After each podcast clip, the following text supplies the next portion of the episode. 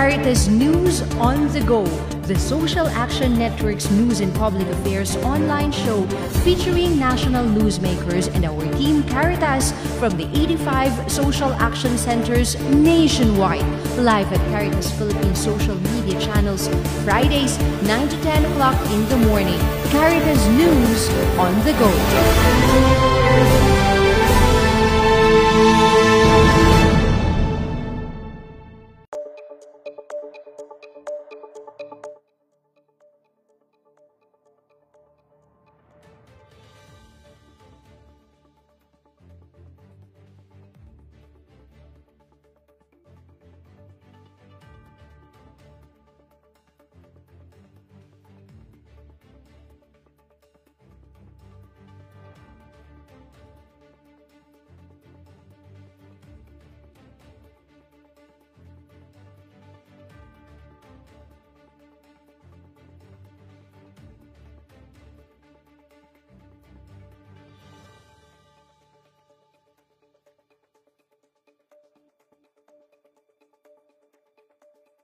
Oo nga, ano, kasi CSO tayo ang makikita sa best Gawad Kalasag.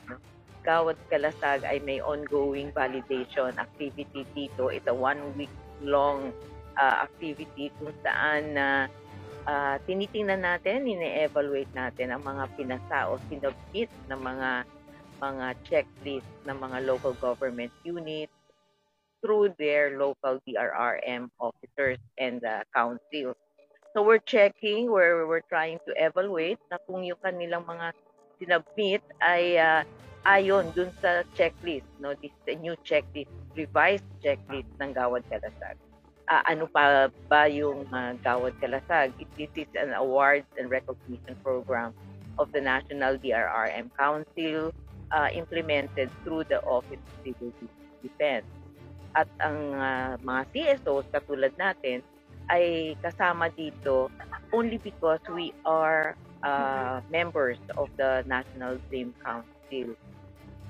You will know, ang atin pong council ay may mga iba't ibang ahensya na representatives at 4 na seats were are allotted for the civil society representatives at isa po ay galing sa private sector. So ang DRRNet na kung saan member ang ating mga sariling organisasyon, respective organizations like Caritas and MyCCJD, kasama po sila dun sa 4 seats na yan. Okay. Kaya andito tayo ngayon. Wow. Opo. Nakakatuwa, Tita Gina, at this point, madami na yung mga, kumbaga, engagements na nangyayari between government and then the CSOs. Gaano ito kahalaga po ngayon sa atin, especially that we are transitioning to a new government, to a new administration? Well, yun tungkol sa moving on to the new administration. Mahalaga itong ginagawa natin because we hope and we want them to realize that this collaboration or the partnership between among the different stakeholders in the society are ongoing, no? Lalong-lalo na itong partnership ng CSO with the National DRRM Council. Ito ay ongoing ever since na napasa yung ating RA 10121, which is our Philippine Disaster Risk Reduction and Management System or the law itself. Mandated dun po at yung ating pinaglaban sa hanay ng mga CSO. Pinaglaban natin na merong boses. Nitong nakaraang Miyerkules, pati po ang mga community-based organizations, isa na sila ay nandiyan sa proseso ng pakikipag-ugnayan, lalong-lalo na sa tungkol sa advokasya ng disaster risk reduction. Kaya mahalaga po ito, itong platform na ito, itong Gawad Kalasag. Malapit na po yung World Humanitarian Day at alam naman po natin na ang iba't ibang mga organisasyon, especially ang CSO working on the humanitarian sector, ay yung napakarami na ng mga naiambag sa pagsusulong ng humanitarian programming dito sa Pilipinas. Gaano po kahalaga na we are not only here as validators but papaano din natin gaano kahalaga at yung ma-push din natin yung ating mga sarili, yung ating hanay po na sumali not just as validators but also as kumbaga sumali bilang hopefully maging awardees ng Gawad Kalasag. Oo, tama yung tinanong mo, and that's a very good query, ano to, Jing, no?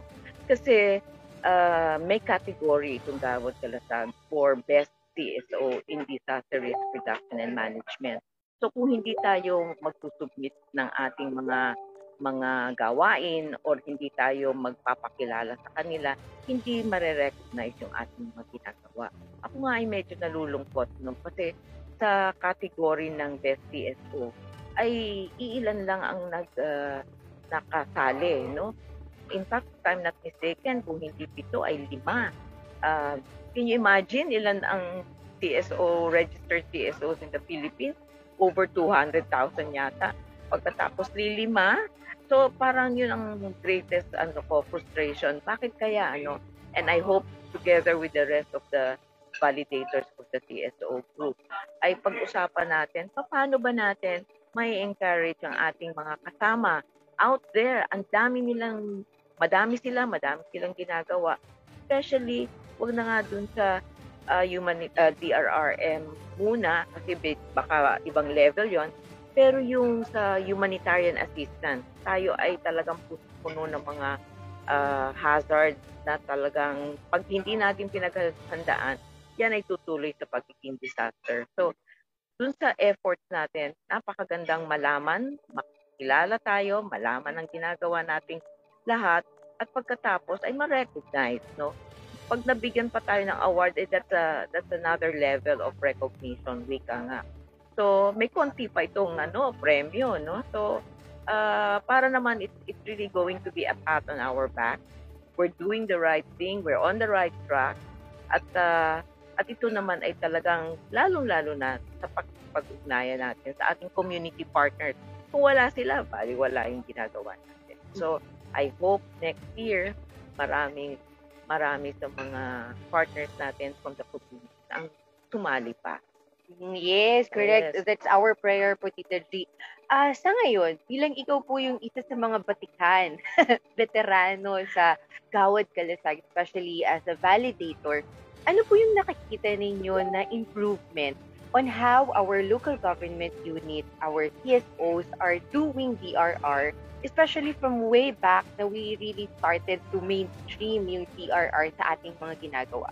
Oo, napakalaki po ng ang leap, yung talon noon, wika nga, from the disaster emergency management na ginagawa ng ating mga local government unit. From the passage of the law, because of the passage of the law, ay nagkaroon na sila ng mandato to form their own council.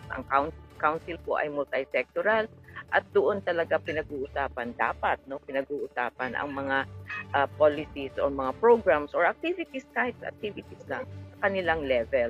So, malaking punto for them to be able to discuss with the partners, the community, kung ano ba ang talagang nararapat gawin sa isang unit. At hindi lang yung mga policies, ano pa ang pwedeng gawin na talaga magpo-promote ng disaster risk reduction. Lalong-lalo na ngayon, may climate change overlay pa ito, no? Mayroon pa tayong dapat tingnan kung ano ba ang klima na dapat nating aralin sa klima na talagang makaka-apekto pa sa kalagayan ng lalo na ng Pilipinas. Oo, so malaki na yung nangyayari sa local government unit. Pero hindi ko sasabihin perfect, no? Pero marami na nangyayari mula 2010 hanggang ngayon, 2013, 2022 tayo. Malapit ang 2013, yes. Ano? Kaya parang 12 years. Madami na po. Medyo mahirap, mabagal, maaari. But we're going there. We're getting there. Pag ito ay tinigil at na ipapasok ko na yung Jing, Kasi parang meron na namang pagtulong doon sa pag-establish ng departamento. Yun sana ay sabi namin, wag sana, because that is again a move to centralize the processes against. Itong ginagawa natin is really localization. Yes. At ina-emphasize natin ang role ng mga mamamayan. Sila po ang unang nakakatanggap ng kahit anong dago from hazards that will become disasters. Sila ang kauna-unahang tatanggap niyan. At sila din ang unang kauna-unahang re-responde. So pag hindi ho natin yan binigyan ng halaga at binigyan na naman natin yung nasa taas, ay parang baliwala ang ginawa natin for all 12 years. Napakadami pang dapat gawin, pero I am happy that our local government unit dun sa ating ginagawa na i-evaluate natin, mayroon namang ginagawa at nakakatuwa, dumadami na sila.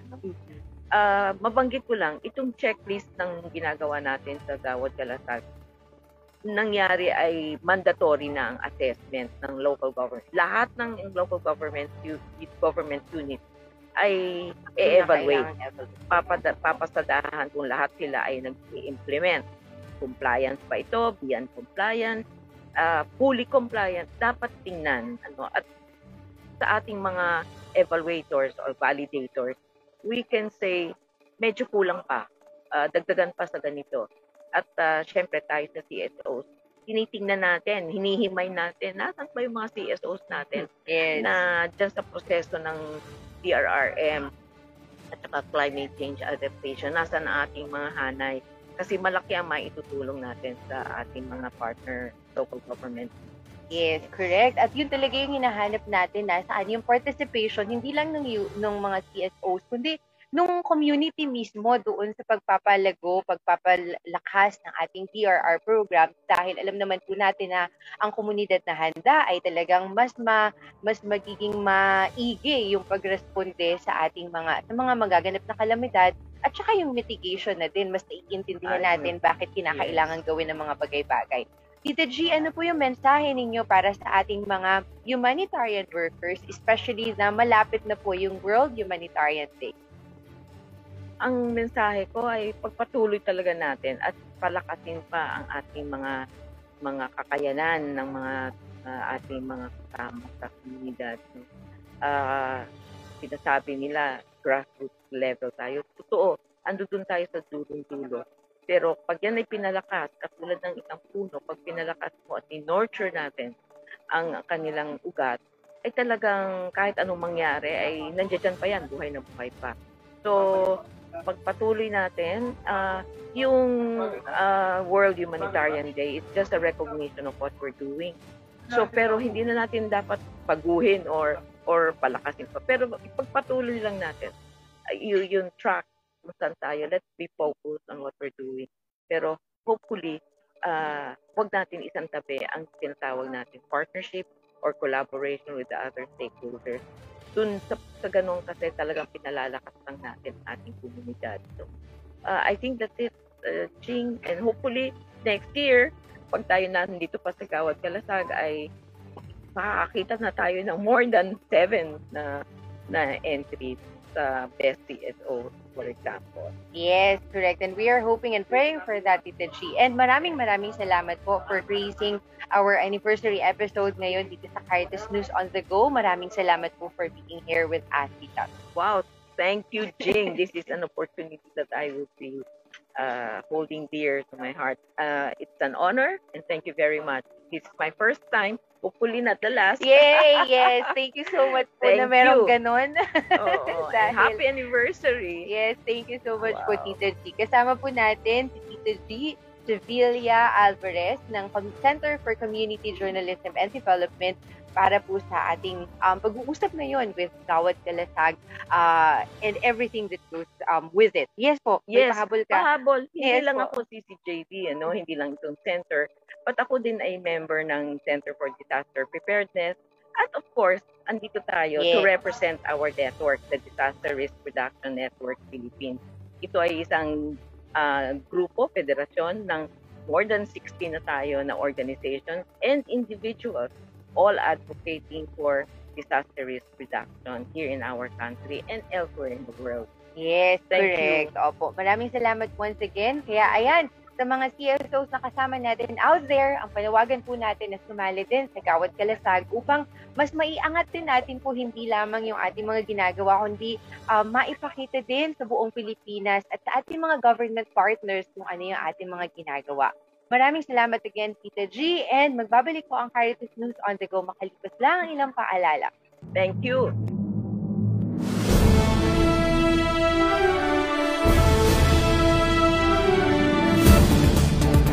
Caritas News on the Go, the Social Action Network's news and public affairs online show featuring national newsmakers and our Team Caritas from the 85 social action centers nationwide. Live at Caritas Philippines social media channels, Fridays 9 to 10 o'clock in the morning. Caritas News on the Go.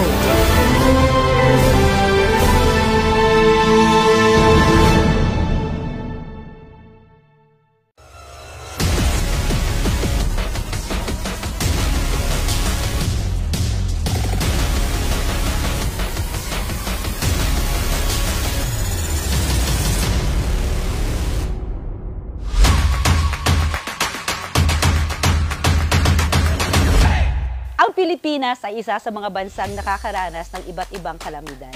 Sa loob ng isang taon ay meron tayong humigit kumulang sa 20 bagyo na dumadaan sa ating bansa. Madalas ding mayroong pagguho ng lupa, malawakang baha, lindol, sunog at iba pa. Sa kasalukuyan ay mas pinalala pa ito dahil sa pandemya. Isa sa mga gawain ng Caritas Philippines ay ang pangunahan ang pagtugon ng mga pangangailangan ng naapektuhang kalamidad ng iba't ibang humanitarian crisis. Ang Caritas ay nagbibigay ayuda sa pamamagitan ng emergency relief assistance. Bukod sa emergency relief, nagbibigay rin tayo ng ayuda para sa early recovery ng mga komunidad na naapektuhan, tulad ng pagbibigay ng pabahay at kabuhayan. Kasama din dito ang iba't ibang capacity building and community organizing upang maihanda ang mga diocese at komunidad. Tayong lahat ay magkaisa, mag-alay kapwa para sa alay sa katugunan sa kalamidad.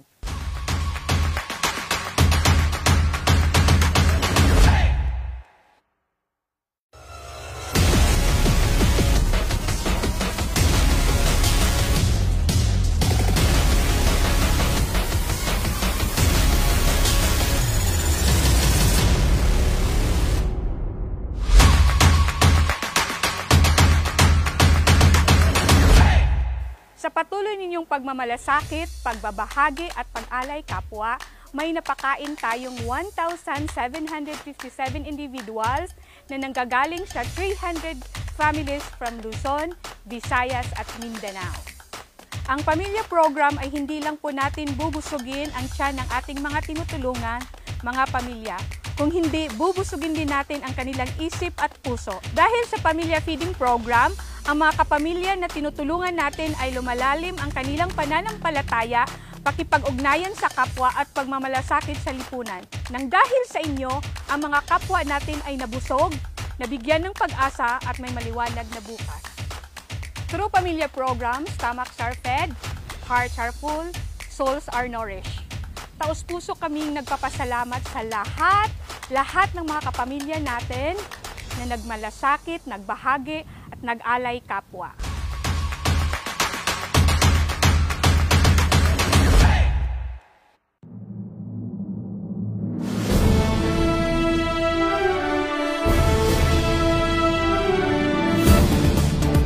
Caritas News on the Go, the Social Action Network's news and public affairs online show featuring national newsmakers and our Team Caritas from the 85 social action centers nationwide.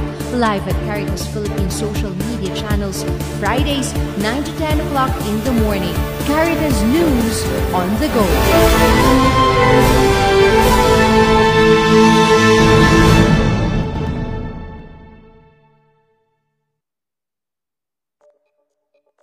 Welcome back sa ating anniversary episode ng Caritas News on the Go. Alam po natin na meron na namang aktibidad ang bulkan ng Taal. Kaya't kasama po natin galing sa Team Caritas Lipa, Paolo Ferrer. Good morning sa'yo, Pao. Kumusta kayo dyan? Ano yung mga paghahanda na ginagawa ng ating social action center sa Lipa? Hi, good morning, Ms. Jean. So far ngayon, patuloy pa rin ang ating monitoring sa Bulkang Taal. Kahapon actually, may team na tayo na pumunta sa lugar para magsagawa ng initial assessment sa bayan ng Consilio at ng Laurel. At nakapanayam nila yung ibang mga residente doon at nakumpirma natin na simula pa actually nung tumaas yung emission ng sulfur dioxide ng Taal Volcano noong Sabado, ay nakakaranas na sila ng mga simptomas na epekto nito, kagaya na lamang ng ubo at ng pananakit ng lalamunan dahil sa sinasabing mataas na antas ng asupre sa hangin. Okay. So sa ngayon ba meron na tayong mga nasa evacuation center? Ano yung ginagawa na tulong ng Caritas Lipa para doon sa ating mga kababayan? Sa ngayon, wala pa namang naitatala na pinapalikas ng mga residente. Just for the record, ang Taal Volcano ay nananatiling nasa alert level 1 at magsisimula lamang ang paglikas kung sakaling tumaas pa ang antas ng level nito. Sa ngayon ay patuloy ang pakikipag-ugnayan natin sa mga local government units para sa augmentation na pwede nating i-assist sa kanila. At naghihintay pa rin tayo ng reports mula sa kanila as per ilan talaga yung mga families or mga individuals na affected dito sa activity ng Taal Volcano. Mm-hmm. At ano yung epekto nung yung kahapon, 'di ba? Parang may activity yung bulkan. Ano yung epekto nito dun sa ating mga kababayan? Ayun nga, kahapon kung napanood ninyo, kung nakita ng ating mga tagapakinig, ang bulkan ay mataas na naman yung level ng asupre na inilabas. So batay sa report ng PHIVOLCS, ito ay umabot sa higit 13,000 tonelada sa buong araw, sa buong maghapon. So kaya naman initially nag-zero visibility doon sa Taal Lake, hindi makita yung Taal Volcano Island noong umaga pahapon at ito ay naging visible lamang noong magagabi na. At doon lang din natin nakita sa ating monitoring mula paggabi hanggang madaling araw na malakas yung steaming ng ating Bulkang Taal.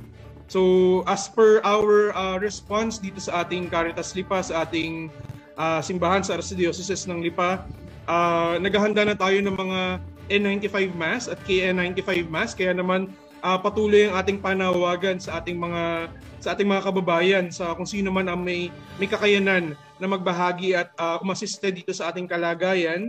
Bukas po ang aming opisina dito sa Lipa Archdiocesan Social Action Commission dito sa Marawi, Lipa City para sa inyong mga donasyon kaugnay dito sa pangyayari at aktibidad ng Bulkang Taal. Yan. Okay. So, yan, parang hindi ko alam kung bakit yun ang lumabas sa akin. Pero, gusto nating ipaabot dun sa ating mga kababayan na kung kayo po ay meron ng mga, especially N95 masks, kung pwede po kayong magpaabot ng tulong sa ating Caritas Lipa or sa Caritas Philippines, sa opisina po natin sa Intramuros, at papadala natin ang mga ito doon sa ating mga kababayan, sa mga affected communities and families na nandiyan sa Lipa. Pao, meron pa po ba kayong ibang panawagan para sa ating mga nanunood? Ayun lang siguro, para sa mga may kakilala or may kamag-anak dito sa Batangas, muli, inuulit ko po, ang Bulkang Taal ay alert level 1 pa rin, nananatili ang antas nito sa level 1. So, ang abiso po ng mga otoridad ay maging mapagmatsyag lamang at wala pa namang kaukulang evacuation ng kinakailangan. So, para dun sa mga paalala na ating pinapalabas, ating mga kasamahan sa mga lalong-lalo na sa mga parokya, sa mga lugar na apektado, hangga't maaari ay kung mataas po or malabo ang inyong paningin sa labas, ibig sabihin nun ay mataas ang antas ng bag, iwasan po muna ang paglabas at kung lalabas, make sure na meron kayong suot na face mask, yung medical grade, para naman hindi ganoong karami yung makonsume ninyo or pumasok sa sistema ninyo ng mga naasupre, at dahil alam natin na ito ang epekto nito, yun nga, una, irritation sa mata, pananakit ng lalamunan, ubo, at iba pa mga respiratory diseases. So ito yung gusto nating iwasan, kaya naman iba yung pag-iingat po at pagmamatsyag para sa ating lahat. Maraming salamat sa iyo, Pao, at saka panalangin natin ang kaligtasan ninyong lahat na nandiyan sa Caritas Lipa at ating mga communities. Alright, maraming salamat. Ingat tayong lahat. Maraming salamat. Nakasama po natin Paolo Ferrer ng Team Caritas Lipa. Magbabalik po tayo para sa iba pang parte ng ating mga programa. And of course, antabayanan po ninyo susunod na ang iba't iba pang mga Team Caritas reports galing sa iba't ibang dako ng ating bansa. Ang host po ng mga special awards ay tapos na.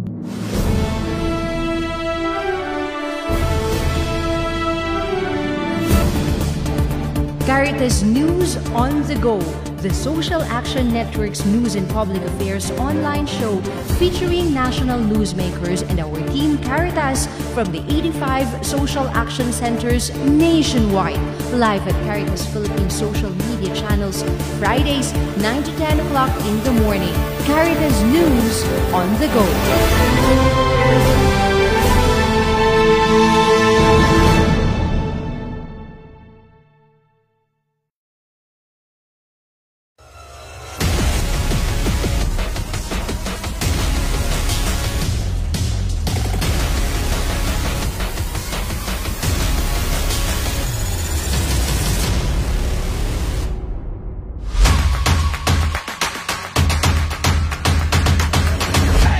Pangarap ko po ang maging sundalo paglaki ko para matulungan ko po ang mga pamilya ko.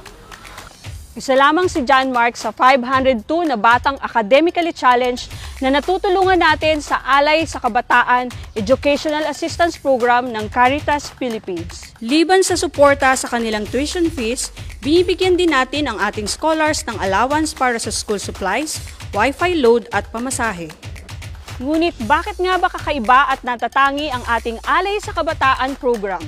Itong programa ng Caritas Philippines ay napakaganda dahil nga tinutulungan yung mga slow learners natin dahil karamihan yung mga pribileyo ay naibibigay sa mga matatalino, sa mga magagaling at sa mga bright students natin. Ang ganda kasi kadalasan yung pag marinig natin scholar, 85 pataas yung yung grade. Pero dito sa program na Caritas Philippines, yung 80 below. Pangarap nating makapagtapos ang bawat batang Pilipino, kaya't ipagpatuloy natin ang ating pagmamalasakit, pagbabahagi at pag-aalay kapwa.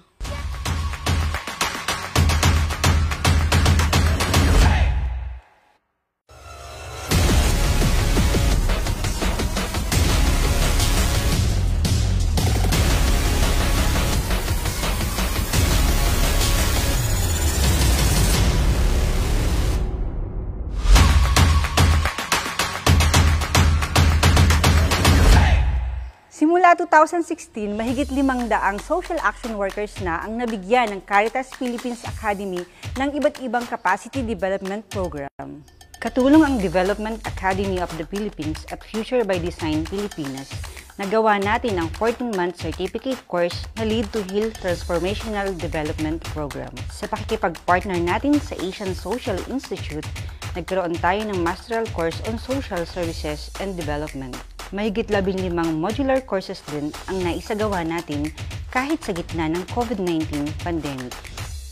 At Caritas Philippines Academy, we develop church leaders and professionals with a heart.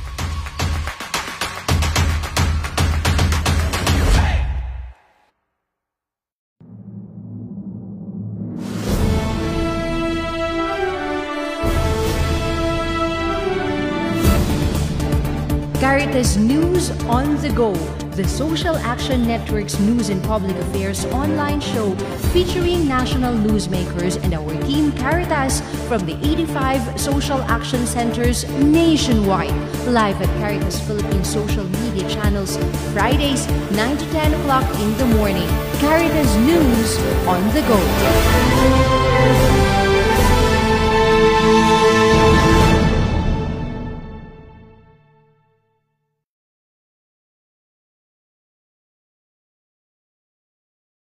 Nitong nakaraang Miyerkules, ika-10 ng Agosto, taong 2022, Ang Alay Kapwa Community Schooling ng Diocese of Novaliches at Alay Kapwa Task Force ng Caritas Philippines ay nagtungo sa tanggapan ng DepEd Caloocan upang formal na lagdaan ang isang Memorandum of Agreement bilang isang simbolo ng pagtutulungan ng mga nasabing ahensya sa pagpapatupad ng Alternative Learning System ngayong darating na pasukan.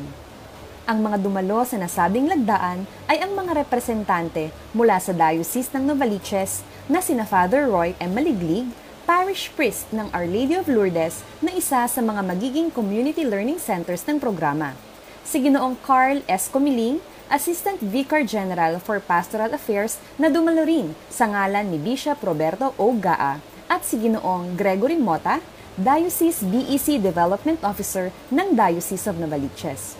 Ang representante naman ng AKCS Task Force ng Caritas Philippines ay sina Benjamin II Custodio at Rosemary Imperial. Ang mga dumalo naman mula sa panig ng DepEd Caloocan ay sina Dr. Nerisa Losaria, Caloocan SDO Superintendent, Ms. Flordelisa D. Pereira, Assistant Schools Division Superintendent, Dr. Diosdado S. Medina, OIC Assistant Schools Division Office, Dr. Jocelyn M. Alinyab, Chief Education Supervisor ng Curriculum Implementation Division, Mr. John Patrick Palad, Education Program Supervisor, at ang mga ALS Education Program Specialist 2, Mr. Jenny A. Pablico, Ms. Romina Agustin, Ms. Diane Reyes, at Ms. Maribal Sapad. Ang programa ay sinimulan sa isang mataimtim na panalangin sa pangunguna ni Rosemary Imperial. Sinundan ito ng panimulang pananalita mula kay Dr. Jocelyn Alinyab kung saan niya ibinahagi ang kanyang lubos na kagalakan sa mga susunod na bahagi ng programa matapos pirmahan ang Memorandum of Agreement. Si Benjamin Custodio naman ang nagbigay ng isang maikling presentasyon ukol sa Alay Kapwa Community Schooling. Dito ay binalikan ang mga layunin ng programa na naglalayong tulungan ang mga out-of-school youth na makapagtapos sa kanilang pag-aaral. May angat ang kanilang mga kasanayan at kakayahan at magkaroon ng disenteng hanap buhay sa hinaharap sa pamamagitan ng apat na sangay ng Alay Kapwa Community Schooling. Ito ang education, values, family at community formation, at skills training at employment. Matapos ang paglalahad ukol sa AKCS, ito naman ay sinundan ng isang mensahe para sa pledge at commitment ng mga pangunahing leader ng institusyon na pinangunahan ni Most Reverend Jose Colin Bagaforo sa pamamagitan ng isang video message.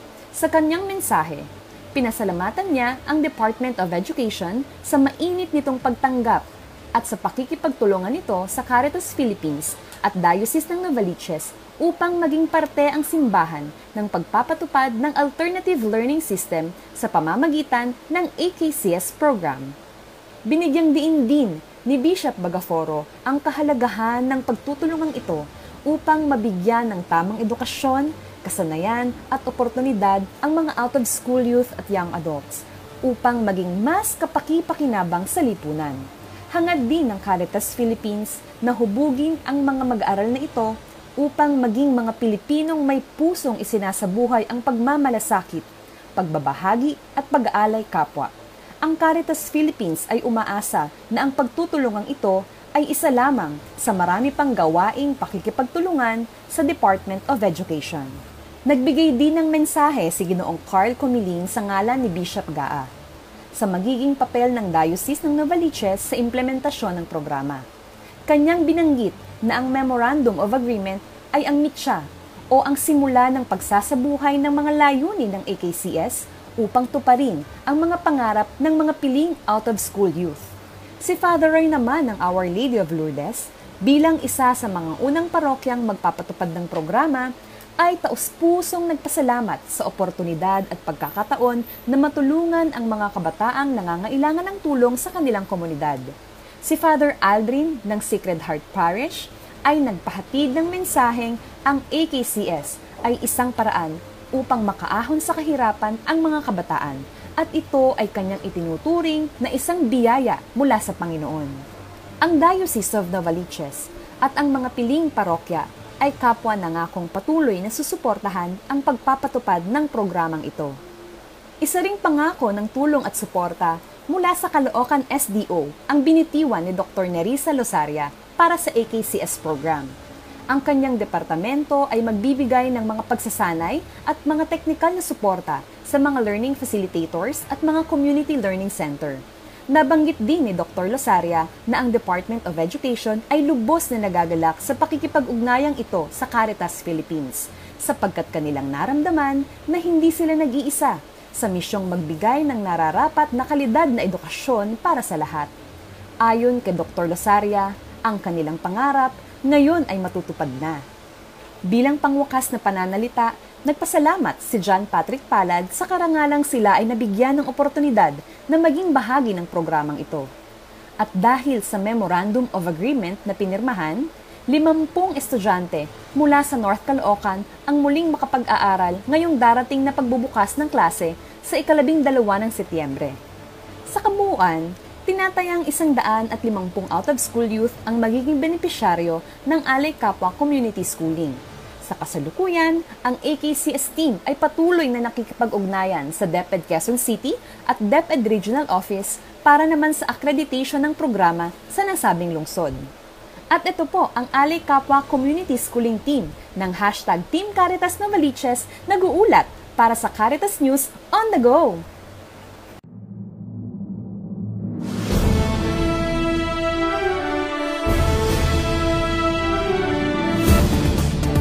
Caritas News on the Go, the Social Action Network's news and public affairs online show featuring national newsmakers and our team Caritas from the 85 social action centers nationwide.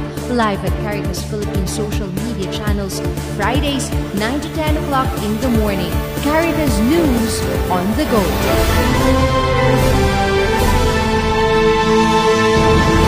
Good morning, everyone. Good morning sa ating mga viewers and good morning also to you, Miss G. And good morning to my kababayan dito sa Santa Fe, Bantayan Island, Cebu. Good morning to our parish priest, Father J. Villaseran. Good morning, good morning, good morning, everyone. So, it's been a while. Hindi talaga ako nakapag-report sa aming mga activities dito sa aming parokya. So this morning, I am so excited to tell you what's going on in our parish. So just a recap, Parish Caritas Cebu was institutionalized last March 2022. And there was a decree that was distributed requesting all the parishes to have their own Parish Caritas na office. And I am so proud to say that even before the Parish Caritas Cebu was institutionalized, we already have our Parish Caritas na office because RRU nakapasok dito sa aming isla and we've undergone 22 days of extraordinary formation na class. It was headed by Father Charles Jaime, or our Relief and Rehabilitation Unit, Cebu. So, 27 dedicated ng mga volunteers sa aming social action. So, we are so happy and our parish is so happy with that. And inside our Social Action Center, we have 7 ministries. So, one of that is the Relief and Rehabilitation Unit. Ito yung mga tumatakbo during disaster and mga kalamidad. And we also have ministries on health, ministries on education, ministries on environment, ministries on social advocacies, ministries on livelihood, and we have the ministry on Alay Kapwa. Okay, so this morning I'll be talking to you or I'll be informing you all about our program with Alay Kapwa. But before that, I would like to say thank you to Sir Benny and also to Father Alex Cola of Parish Caritas Cebu kasi pumunta talaga sila dito sa aming parokya and they explained to us how the Alay Kapwa would run. So after that one, nagdi-distribute na kami ng mga recycled plastic mineral bottles and also canisters. Doon inilalagay na mga coins and mga piso-piso as their donation or help para sa ating Alay Kapwa. That's how we gathered our Alay Kapwa fund. So with that one, we distributed relief goods, groceries, foods to those barangays, identified barangays and areas na talagang nangangailangan ng tulong natin. It's been a while na ginagawa natin ang ganito. Parang nagdudul out tayo ng mga goods sa mga taong nangangailangan. Kasi as you all know, talagang after the Super Typhoon Yolanda and even the pandemic or COVID-19, talagang ang mga kababayan natin dito sa Santa Fe was not able to stand. Di talaga nakabangon kasi nahihirapan talaga sila with the present situation. Marami talagang naghihirap. Maraming almost hindi na nakakakain. Maraming nawala ng trabaho or even mga negosyo nila. So talagang naghihirap yung ating komunidad dito sa Santa Fe. Okay, so, but after a while, we evaluated yung ginagawa natin. Nakikita natin na why not go to a specific program, specific namin na system on how to run the Alay Kapwa. So, we sit down with our parish priest, Father David Asaran, and also the chapel leaders and the youth and us, the volunteers. And we decided, or we come up to a decision, now we will help one family at a time. So our program is help a family through Alay Kapwa Fund. But good thing is, not only the Alay Kapwa Fund yung tinutulong natin. We invited or we encourage one family also to help another family. So medyo okay siya. So we connected or we linked to the different chapels. Chapel to chapel po tayo na tumutulong ng ating mga beneficiaries. Kasi yung mga chapel leaders natin or the chapel youth are the ones who knows kung sino talaga yung mga taong nangangailangan sa kanilang lugar. So after identifying kung sino yung mga least of our brothers and sisters or the poorest of the poor na kailangan talaga natin tulungan, we will go there and document, took some pictures and videos para meron tayong mga documents na masisave. And then, i-award natin or tutulungan natin or bibigyan natin ng mga groceries during every Sunday na Mass. So, meron tayong isang family or isang beneficiary na tutulungan natin every Sunday. Okay? So, after that one, we were able to help 16 na mga beneficiaries or family with the 16 chapels that we have in our island and another island in Hilantagaan. But after a while, before we run for the second phase na or second round, we were so glad and happy kasi pumasok na si Daughters of St. Camilo. As we all know, Daughters of St. Camilo is a congregation that their mission is to help the poor, the sick, and the suffering. So, medyo happy na po tayo kasi meron na tayong mga extra hands to help us out sa ating Alay Kapwa na program. So, meron tayong mga madre or mga sisters na tumutulong sa atin to take care of the sick beneficiaries or sick people in our community. So, doon ang ginagawa namin, binabalikan natin yun sa first round, yung mga beneficiaries natin sa different chapels.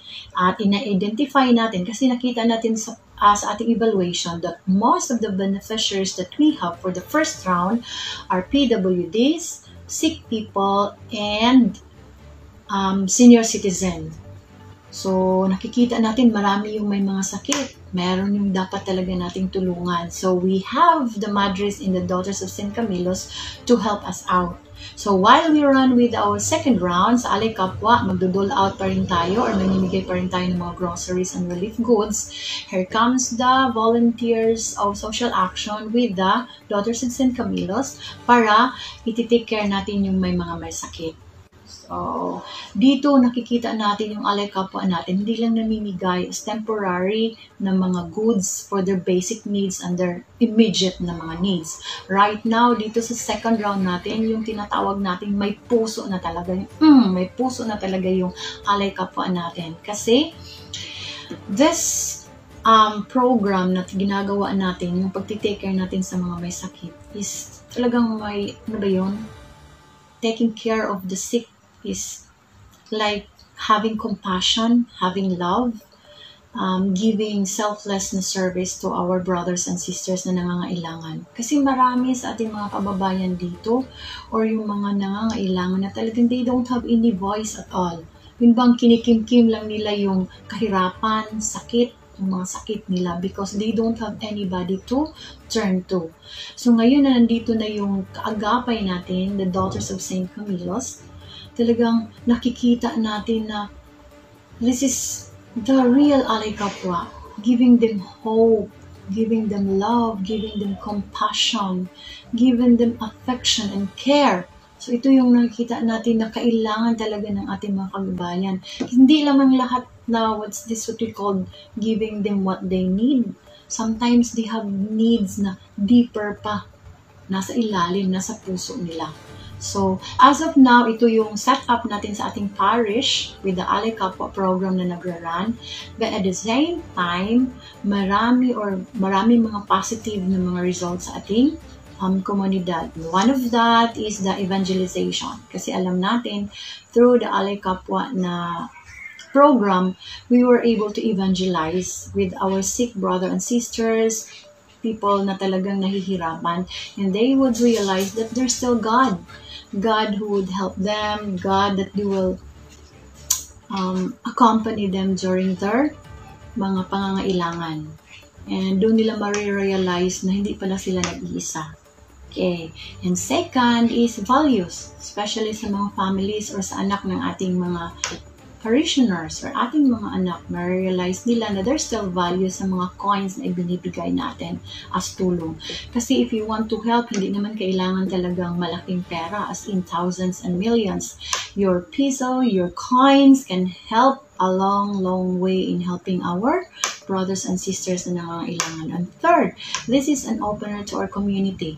Kasi dito sa atin, parang nasanay na tayong iniisip lang natin yung sarili natin, what we need, pangangailangan ng ating family. We forgot that we have a lot of brothers and sisters over there in our neighbors, ating community na talagang nangangailangan. And this time, ma-realize natin na this is one way of helping them. So, I guess this is all that I have to report as of now. I just want to say thank you to all the people who never stop in helping us, who are committed in helping us.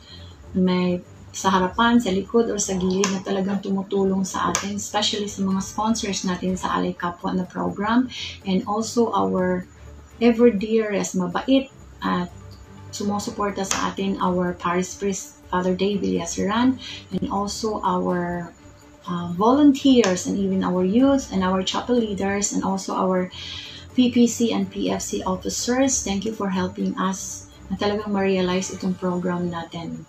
It will go a long way, even as simple as this, pero alam ko marami pa rin tayong matutulungan na ating mga kapatid. Mula sa parokya ng Santa Fe, Cebu, ito po si Judy Pilapil sa Caritas News on the Go.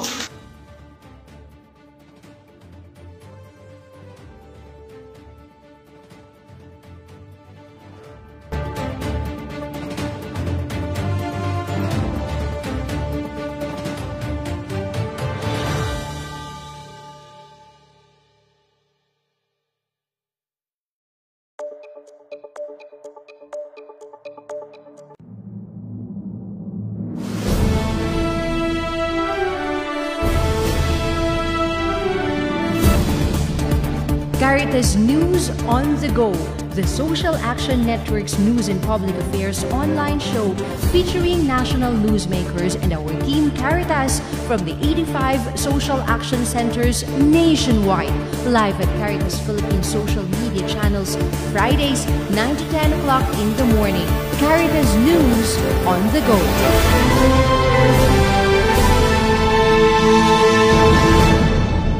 Magandang umaga po, nagbabalik tayo muli dito sa ating programa. Ito ang anniversary episode ng Caritas News on the Go. At isama natin this time, walang iba kung hindi isa sa mga pinakabatang abogado na kakilala ko. At syempre, woman power, dahil isa ito sa mga very few na mga abogado na babae na nakikilala natin na talagang ipinaglalaban yung karapatan ng ating kalikasan. So, galing po sa Center for Energy, Ecology and Development, Attorney Avril de Torres. Magandang umaga sa iyo, Attorney, and welcome once again sa Caritas News on the Go.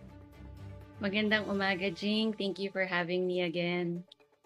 Siyempre, alam namin na ano, hindi lang ito isa sa mga obligasyon po ninyo, kundi isa din ito doon sa mga issues kung saan napaka passionate kayo na pag-usapan, ano.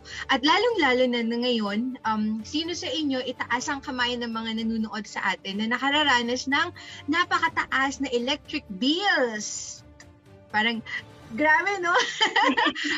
Although hindi ako nagpa-personal na nagbabayad, pero nakikita ko yung mga bills na binabayaran natin. At saka lalo na sa Sorsogon, hello kay Mami na talaga naman kapag dumating yung bill ng kuryente ay naaaligagaga na siya dahil unang-una ang haba ng bill. Pagkatapos, hindi mo malaman kung bakit may mga ganitong nakalagay doon sa ating electric bills, di ba? Tapos, hindi mo malaman din kung bakit yung iba percentage yung nakalagay, yung iba naman kung may mga decimal points. So, mga pareho ko na mahina sa mathematics, syempre titingnan na lang natin yung bottom figure kung magkano yung babayaran natin. So, Attorney Av, may batas ba tayo ngayon na nagsasabi na dapat pare-pareho or kung ano lang yung nakalagay doon sa ating mga electric bills? Meron naman, Jing. Ang Electric Power Industry Reform Act o EPIRA na tinatawag natin, no, nire-require niya na dapat ang electric bills natin ay it's called unbundled, meaning iniisa-isa kung ano yung items na composing our bills. So makikita natin dyan dapat magkano ang generation rate, magkano ang transmission, distribution, and then magkano pa yung mga ibang charges, no, na sinisingil sa atin, katulad ng mga universal charges na ginagamit para sa missionary electrification or for other environmental reasons. Okay. At ito ba ay nagsasabi, kasi naalala ko, itong mga nakaraan, merong mga Senate hearings, congressional hearings, di ba, may ERC hearing na ang pinag-uusapan ay gawing uniform yung itsura ng ating mga electric bills. Kasi nakakalito nga naman, attorney, pag nandito ka Meralco yung pinag-uusapan, iba ang itsura ng electric bill. Pag bumalik ako ng probinsya, iba na naman yung itsura. At saka, pero nagkakapareho sila doon sa kung gaano kahaba yung ating mga electric bills. So, meron bang sinasabi na ngayon yung ating batas po, or kinakailangan ba ng bagong batas na sasabihin lang na dapat uniform yung electric bills natin at kung ano lang yung nakalagay doon? As far as we know, Jing, hindi ispinespecify ng EPIRA, no, na dapat universal. Ganito yung itsura sa lahat. Sinasabi lang na kailangan bigyan yung consumers ng breakdown. So, mahalaga kung nagiging concern ito ngayon, no, na nalilito ang mga consumer, hindi maintindihan paano babasahin ang bill. Baka maganda nga na kung hindi man gawing universal, mas palilimin yung pag-unawa ng mga consumers kung paano babasahin itong breakdown ng bill nila at paano ba talaga nako-compute yung bills, no? At syempre, ang mahalagang tanong ngayon na ang mahal-mahal ng kuryente, ano ba yung pinakadahilan kung bakit ganito ang presyo ng kuryente natin ngayon? Yes! Yun yung next ko na tanong, attorney. Bakit nga ba mahal? Oo, alam natin, mahal lang kapag nagmamahal tayo ng tao. Pero yung bill ng electricity natin, kung ito na yung nagmamahal, nagkakaroon na ng problema sa bahay, may mga pag-aaway na. Pwede mo pong ipaliwanag, attorney, bakit, ano yung mga reason, bakit merong pagtaas or may pag-fluctuate doon sa mga rates natin sa kuryente? Maraming dahilan, Jing, no, kung bakit nagpa-fluctuate ang presyo ng kuryente natin. Pero ang isa sa pinakamahalagang maintindihan natin is kapag tinignan natin yung bill natin, ang pinakamalaking component dyan ay generation charge. So yan yung binabayaran natin sa mga power plants, yung mga kumpanya na nag-generate ng kuryente natin. At alam natin, sa kasalukuyan, majority ng kuryente natin galing sa mga fossil fuel power plants. Yan yung mga maruruming planta na nagsusunog ng coal, fossil gas, or oil. Eh, ngayon, ang problema, napakamahal ng fossil fuels ngayon sa merkado. Alam natin, maraming dahilan. Isa sa mga nangunguna dyan ang pag-invade ng Russia sa Ukraine. Maraming mga bansa na sinasanction ang Russia na isang malaking exporter ng mga fossil fuels at sinasabi na hindi na sila bibili sa Russia kaya tight ang supply ngayon sa merkado. Maraming nag-aagawan para sa fossil fuels at basic law of supply and demand. Supply and demand. Yan. So kapag onti ang supply, mahal ang fossil fuels. Ngayon, ang problema po sa mga kontrata sa pagitan ng ating distribution utility or electric cooperatives at pati ng mga generation companies at mga planta na nag-generate ng kuryente, itong presyo ng fuel ipinapasa sa mga consumer. Kaya kung mahal sa merkado, mahal din ang ating kuryenteng binabayaran. Oh, so hindi ito, attorney, yung parang yung ating mga utility, halimbawa, yung ating mga electric cooperatives, sila ba ay nagpapatong din, nagmamark up din ng presyo from the distribution companies natin? Ang china-charge sa atin ng distribution utility, ito naman yung distribution charge. So, bukod pa ito sa generation charge. Under the ERA, regulated din ito. So, dapat pinapa-approve din nila sa Energy Regulatory Commission kung ano man yung mga distribution charges na sisingilin nila sa atin, no? Pero hindi natin sinasabi na walang paraan para mapataas o mapababa ang distribution charges. In fact, no, ang Power for People Coalition, kine-question ngayon yung recent na refund application na inaprubahan ng ERC, no, na ito ay application ng Meralco na sinasabi niya ito yung sobra-sobrang chinarge ko na distribution rate sa consumers ko at meron tayong ex-ERC commissioner na nagsasabi na kulang-kulang ng mahigit 139 billion pesos ang hindi i-refund sa atin ng Meralco. So meron ding mga issue kung paano kino-compute at sinisingil ang distribution charges. Ibang usapin pa yung pinapayagan ng batas natin na ang ating distribution utilities ay magmay-ari din ng mga power plants. So sila mismo, katulad ng halimbawa Meralco, pwede siya bumili ng kuryente sa sarili niyang planta. So ibang usapin pa yon. Oh, syempre parang ano naman yun, ginigisa mo ang sarili mo sa sariling mantika, 'di ba? Pero kaiba nung paggisa mo, yung alam nating paggisa ng sariling mantika sa kanila papasok ulit yung mantika, hindi palabas. Tama. Diba? Parang ang pangit lalo nun. Tataba kayo ng tataba niyan, hindi naman kayo namimigay ng blessing. Grabe kayo. Okay, sige, attorney. So, meron tayong ganitong problema ngayon. Pero, halimbawa, sino naman yung mga major power suppliers natin? Kasi sa kanila nanggagaling yung generation, 'di ba, ng kuryente. So, sino-sino ang mga ito? Pagkatapos, may role ba sila doon sa current energy or power situation natin sa bansa? Alam mo, Jing, napaka-interesting ng sagot dyan sa tanong na sino ang major power suppliers. Kasi mahigit 2 dekada na simula nung naipasa ang EPIRA at ang mga layunin niyan is increase competition.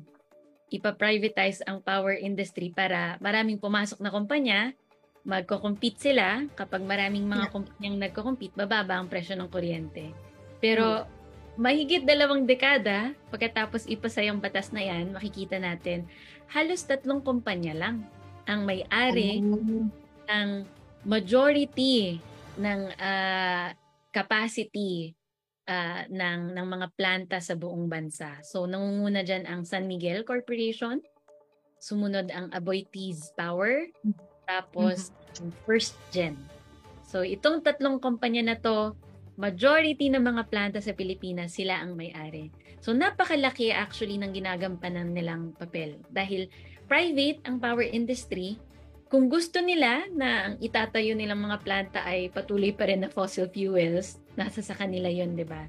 Pero kung gusto nilang mag-shift to renewable energy at kung gaano kabilis sila mag-shift, nasa sa kanila din yun. yun yung isang mahalagang papel. Bukod doon, sila din yung nakikipag-usap sa mga distribution utility kung paano ba yung magiging itsura ng power supply agreements nila.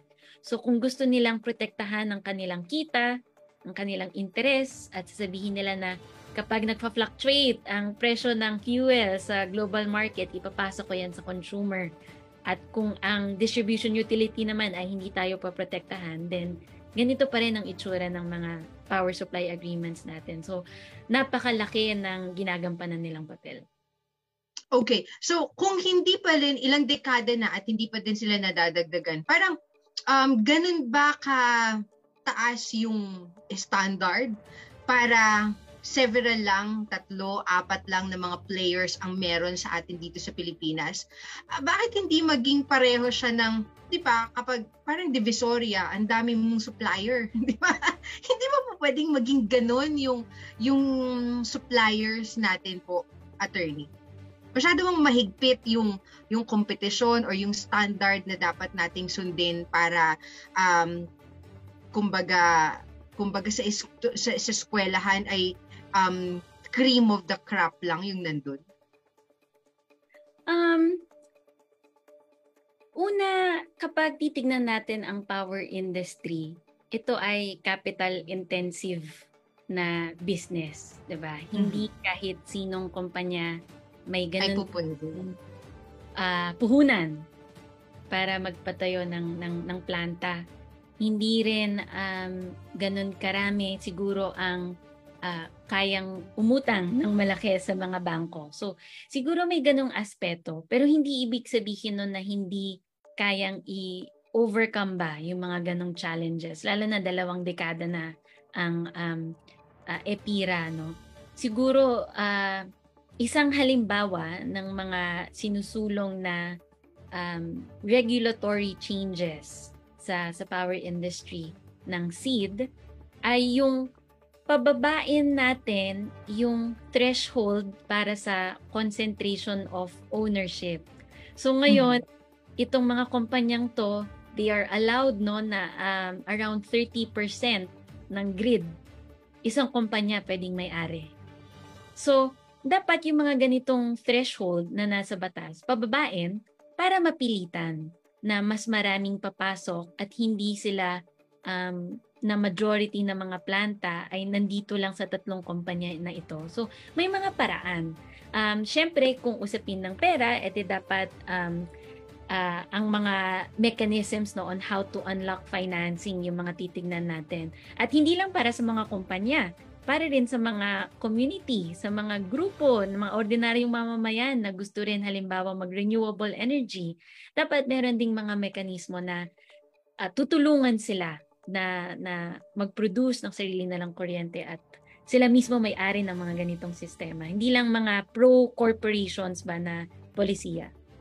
Ay, maganda yan, attorney. Pero may mga pag-uusap na bang ngayon or may mga nakahain na bang ganun mga suggestions? For example, sa ERC or doon sa Department of Energy para, even sa Department of Finance, para pag-usapan yung ganito at i-open ng mas maigi para sa mga medyo hindi ganun kayaman ng mga corporation. At saka pwede ba ito din doon sa mga halimbawa electric cooperatives? O pwede bang sila din ay sumali sa ganitong negosyo? Marami nang usapin, no, Jing. Siguro ang isa sa mga ambitious na resolutions na natutuwa tayo na naipasa nung huling kongreso is mag-inquire. Bakit baba yung ambisyon natin para isulong ang renewable energy? Bakit 35% by 2030 lang? Bakit hindi natin gawing 50% by 2030 kung may mga pag-aaral naman na ang DOE na posible ito? Meron din ngayon, no, ngayong bagong kongreso, may mga nakahain na bill. Kine-question yung itong binabanggit ko na threshold para sa concentration of ownership. At ang sinasabi ay i-prohibit. Kung pagdating naman, no, sa mga distribution utility at electric cooperatives, na may-ari ng mga planta, i-prohibit yan dahil ayaw natin ng isang sitwasyon kung saan ang talo ang consumer kasi nagkokontsabahan ang distribution utility at ang planta na, o sige, wag nating babaan kasi pareho tayong kikita kapag ganito ang kontrata natin. So, marami na tayong isinusulong na mga pagbabago sa pulisiya kahit sa ERC kapag may mga power supply agreements na sinasubmit for approval, ang consumers ay sumasali, nag-i-intervene at nagsasalita kung ang terms pa rin ng mga kontratang ito ay ipapasa lang yung mga risk ng fuel, yung mga pag-fluctuate ng presyo ng kuryente, lahat nito ipapasa sa consumer. Kahit sa level na yon, sumasali na ang mga consumer groups para maprotektahan naman tayo, no? Grabe na ang pagtaas ng kuryente ngayon. Yung binabanggit mo, kasi di ba may mga iba na yung talagang grabe yung pagkapikit ng mata.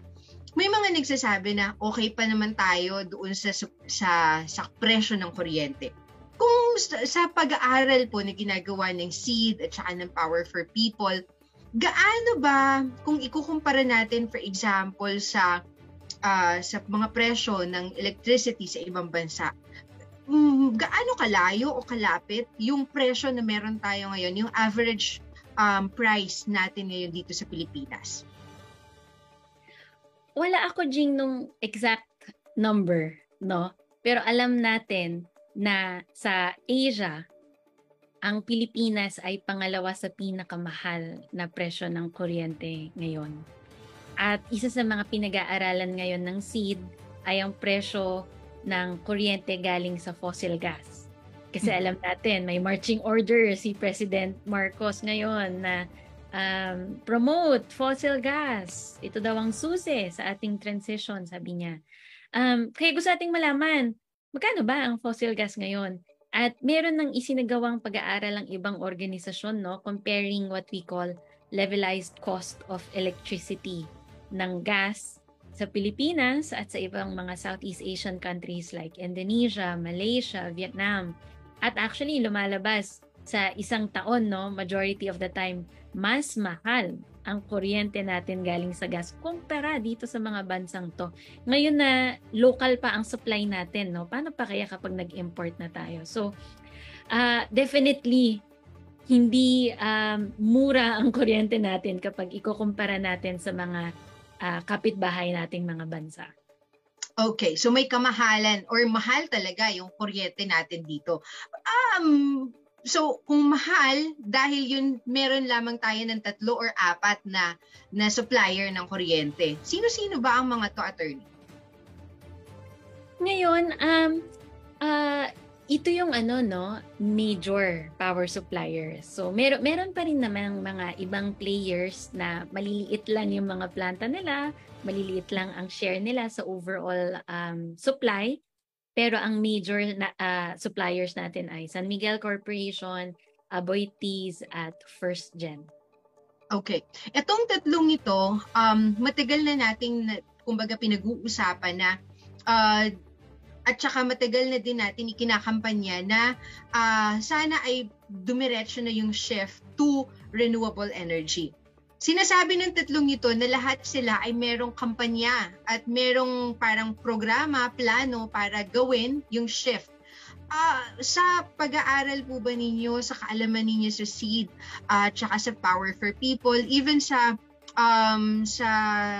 ating grupo sa yung coal campaign natin, meron bang ganun talaga na nangyayari? First Gen, San Miguel Corporation at pagkatapos ang Aboitiz. Kung titingnan natin, merong mga announcements, no? So sasabihin nila, no, na magtatayo sila, ang halimbawa San Miguel Corporation, 10 gigawatts in the next 10 years. Magtatayo din ng mga battery energy storage system to complement yung mga renewable energy projects nila. So may mga announcements. Pero kung yung konkretong plano, ilang gigawatt sa taon na to, tapos sa susunod na taon, wala pa tayong nakikita na ganung konkretong plano mula sa 3 big power generation companies natin, no? Ang nakakabahala ay alam din natin na kahit may ganitong announcements, ang San Miguel Corporation ay hindi naman humihinto sa pag-propose ng mga marurumi pa rin proyekto, di ba? So, kahit na may RE, meron pa rin fossil fuels. Ngayon, ang San Miguel ay actually not just the biggest coal developer in the country, but also fossil gas developer in the country and in Southeast Asia. So, ang daming biglang in-announce ni San Miguel na itatayo niyang fossil gas power plants. Ang total nito, batay sa pag-aaral namin, 14.1 gigawatts. So, kung ano man yung 10 gigawatts niya na renewable energy commitment, talong-talo ng fossil gas na... Kinain talaga ng todo. Tama. Okay. O pwede ba nating sabihin, o sige, ano ba tawag dito? Pwede ba nating ikampanya ngayon kung ganun yung pangyayari? Ano po? Na parang i-boycott muna natin sila? Ang mahirap po sa boycott, no, ay kailangan natin i-detalye ano ang i-boycott dahil napakalaking kumpanya. At pagdating naman sa kuryente, doon tayo, unfortunately, hindi natin pwedeng gawin ng ganun-ganun lang. Dahil tayong mga ordinaryong mamamayan ay pasok tayo sa kategory ng captive consumers, meaning wala tayong choice kung kanino tayo bumibili ng kuryente, no? So, yung ganong panawagan, sa tingin ko mahalaga na pag-usapan kung ano yung pinaka-strategic, no, na kung magbo-boycott, ano ang ibo-boycott, ano yung pressure ba na mahalagang mabigay natin sa kumpanya para maunawaan nila na mahalaga itong issue na to para sa atin. Wag na lang muna mag-inuman, di ba? Pero baka pati ako kalabanin, ano? Maraming magreklamo. Kaya nga, baka kahit nagaling doon sa kampanya natin, na sa mga tayo na yung anuhin. Pero kinakailangan talaga din kasi na magkaroon ng mas matibay na campaign para hindi lamang para mas maunawaan ng ating mga kababayan yung ating mga ipinaglalaban at yung kumbaga ano yung at stake dito sa mga isyung ito, kundi ma-pressure talaga ng todo din yung ating mga kumpanya na ma-realize din nila na yung consumer ay nag-iisip na din at kumbaga gusto na ding ipaglaban yung ating mga karapatan. So on that note, may mga kampanya ba na ginagawa ngayon po ang SEED, ang Power for People, ang Withdraw from Coal Coalition para mas napag-igihan pa natin at na makasama natin yung mga electric consumers lalong-lalo na doon sa ating kampanya? Maraming ongoing campaigns, no, Jing. Siguro ang top lines na magandang mabahagi sa Withdraw from Coal. Taon-taon naglalabas tayo ng coal divestment scorecard. Nirarank natin lahat ng domestic banks, sinong pinakamalinis, sinong pinakamadumi pagdating sa pagpondo ng mga coal projects. Ngayon, dahil nakita natin, grabe na rin ang fossil gas expansion, isa sa mga magandang pinag-uusapan ngayon sa coalition ay panahon na ba para i-expand ang criteria? Hindi na lang ba withdraw from coal? Kailangan ba withdraw from fossil fuels? Ipapasok ba yung ibang mga maruruming enerhiya para hindi lang tayo limitado sa coal na usapin, no? Bukod doon, alam din natin ang fossil gas projects, marami ay concentrated sa Verde Island Passage. Yan yung center of marine shorefish biodiversity sa buong mundo, diba? So 60% ng mga isda sa buong mundo matatagpuan sa Verde Island Passage, ganun siya kahalaga. Pero nandyan yung build up ng gas projects. So sa 4th week ng September, yan ay Verde Island Passage Awareness Week.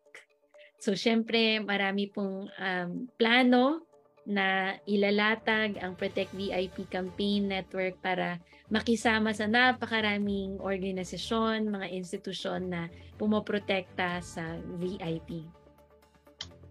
Yes, oo, kasi kinakailangan talaga nating pangalagaan. Alam ninyo po, kung yung buntis na tao ay pinapangalagaan natin, yung Verde Island Passage ay consider siya yung pregnant woman sa ating ecosystem. Kaya dapat napapangalagaan talaga natin yun. Ano po? Hindi dahil may sakit, kundi dahil very healthy yung ating environment, yung ecosystem. Kaya kinakailangan masiguraduhin natin na mapadiretso yung pagiging healthy nito. Okay, Attorney Av, yung September din ay ating Season of Creation Month. So, meron po bang iba pang upcoming events, ang SEED, ang Power for People, ang Withdraw from Coal, ang Verde Island, Protect Verde Island Passage Network? May mga activities pa po ba tayo sa mga susunod na araw, sa mga susunod na buwan? Kami ay sobrang excited na sa Seasons of Creation kasi taon-taon ay sumasali ang SEED sa mga, kumbaga, multi-sectoral na mga organized activities to celebrate creation. So, ang activity natin for the Verde Island Passage Awareness Week, we hope na this would be also connected to the Seasons of Creation lineup of events. At kami ay, of course, very grateful to having the church as allies in a lot of the campaigns. So we will definitely join the events that Caritas, NASA have lined up. So yun yung mga magagandang plano.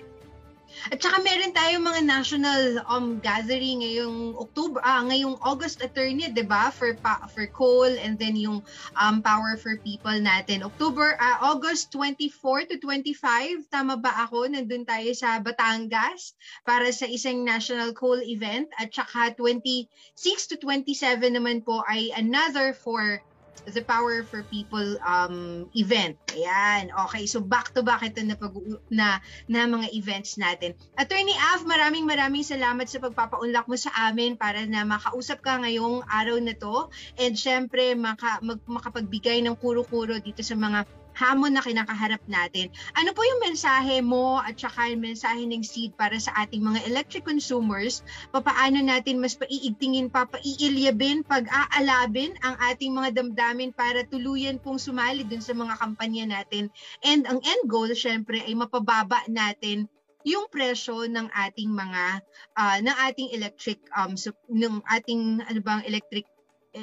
electricity. Ayan. Siguro, Jing, inaanyayahan ko, yung mga consumers. Pwede nyo pong bisitahin ang Facebook page ng Power for People Coalition.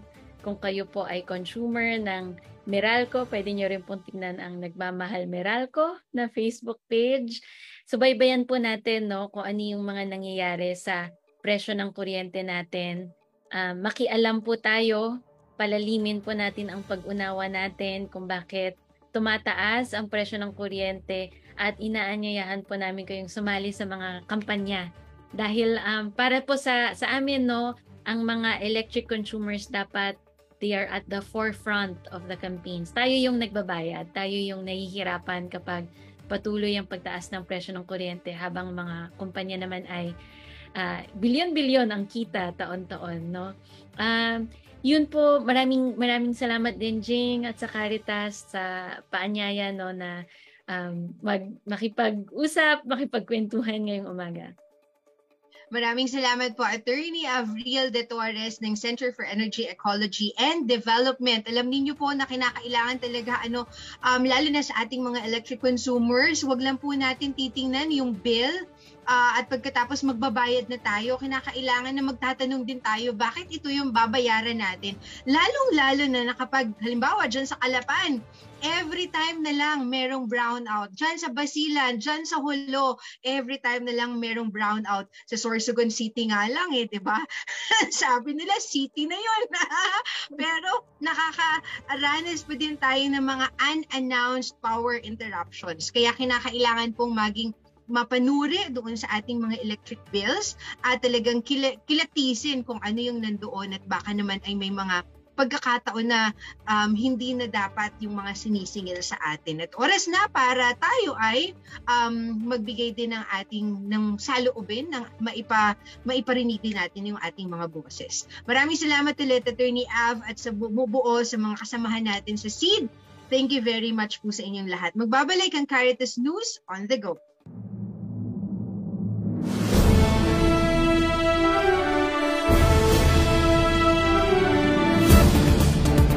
Caritas News on the Go, the Social Action Network's news and public affairs online show featuring national newsmakers and our team Caritas from the 85 social action centers nationwide. Live at Caritas Philippines social media channels, Fridays 9 to 10 o'clock in the morning. Caritas News on the Go.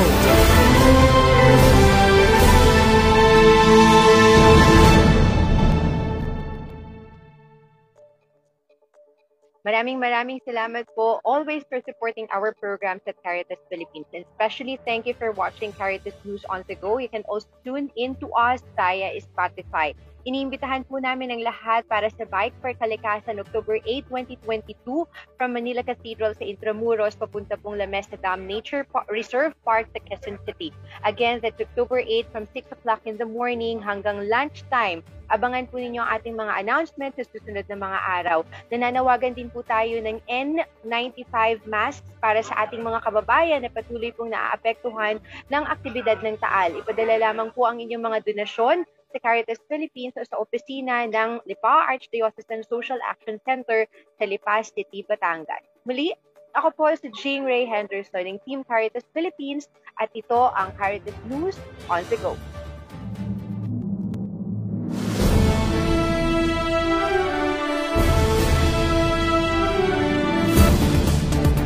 Caritas News on the Go, the Social Action Network's news and public affairs online show featuring national newsmakers and our team Caritas from the 85 social action centers nationwide. Live at Caritas Philippines social media channels, Fridays 9 to 10 o'clock in the morning. Caritas News on the Go.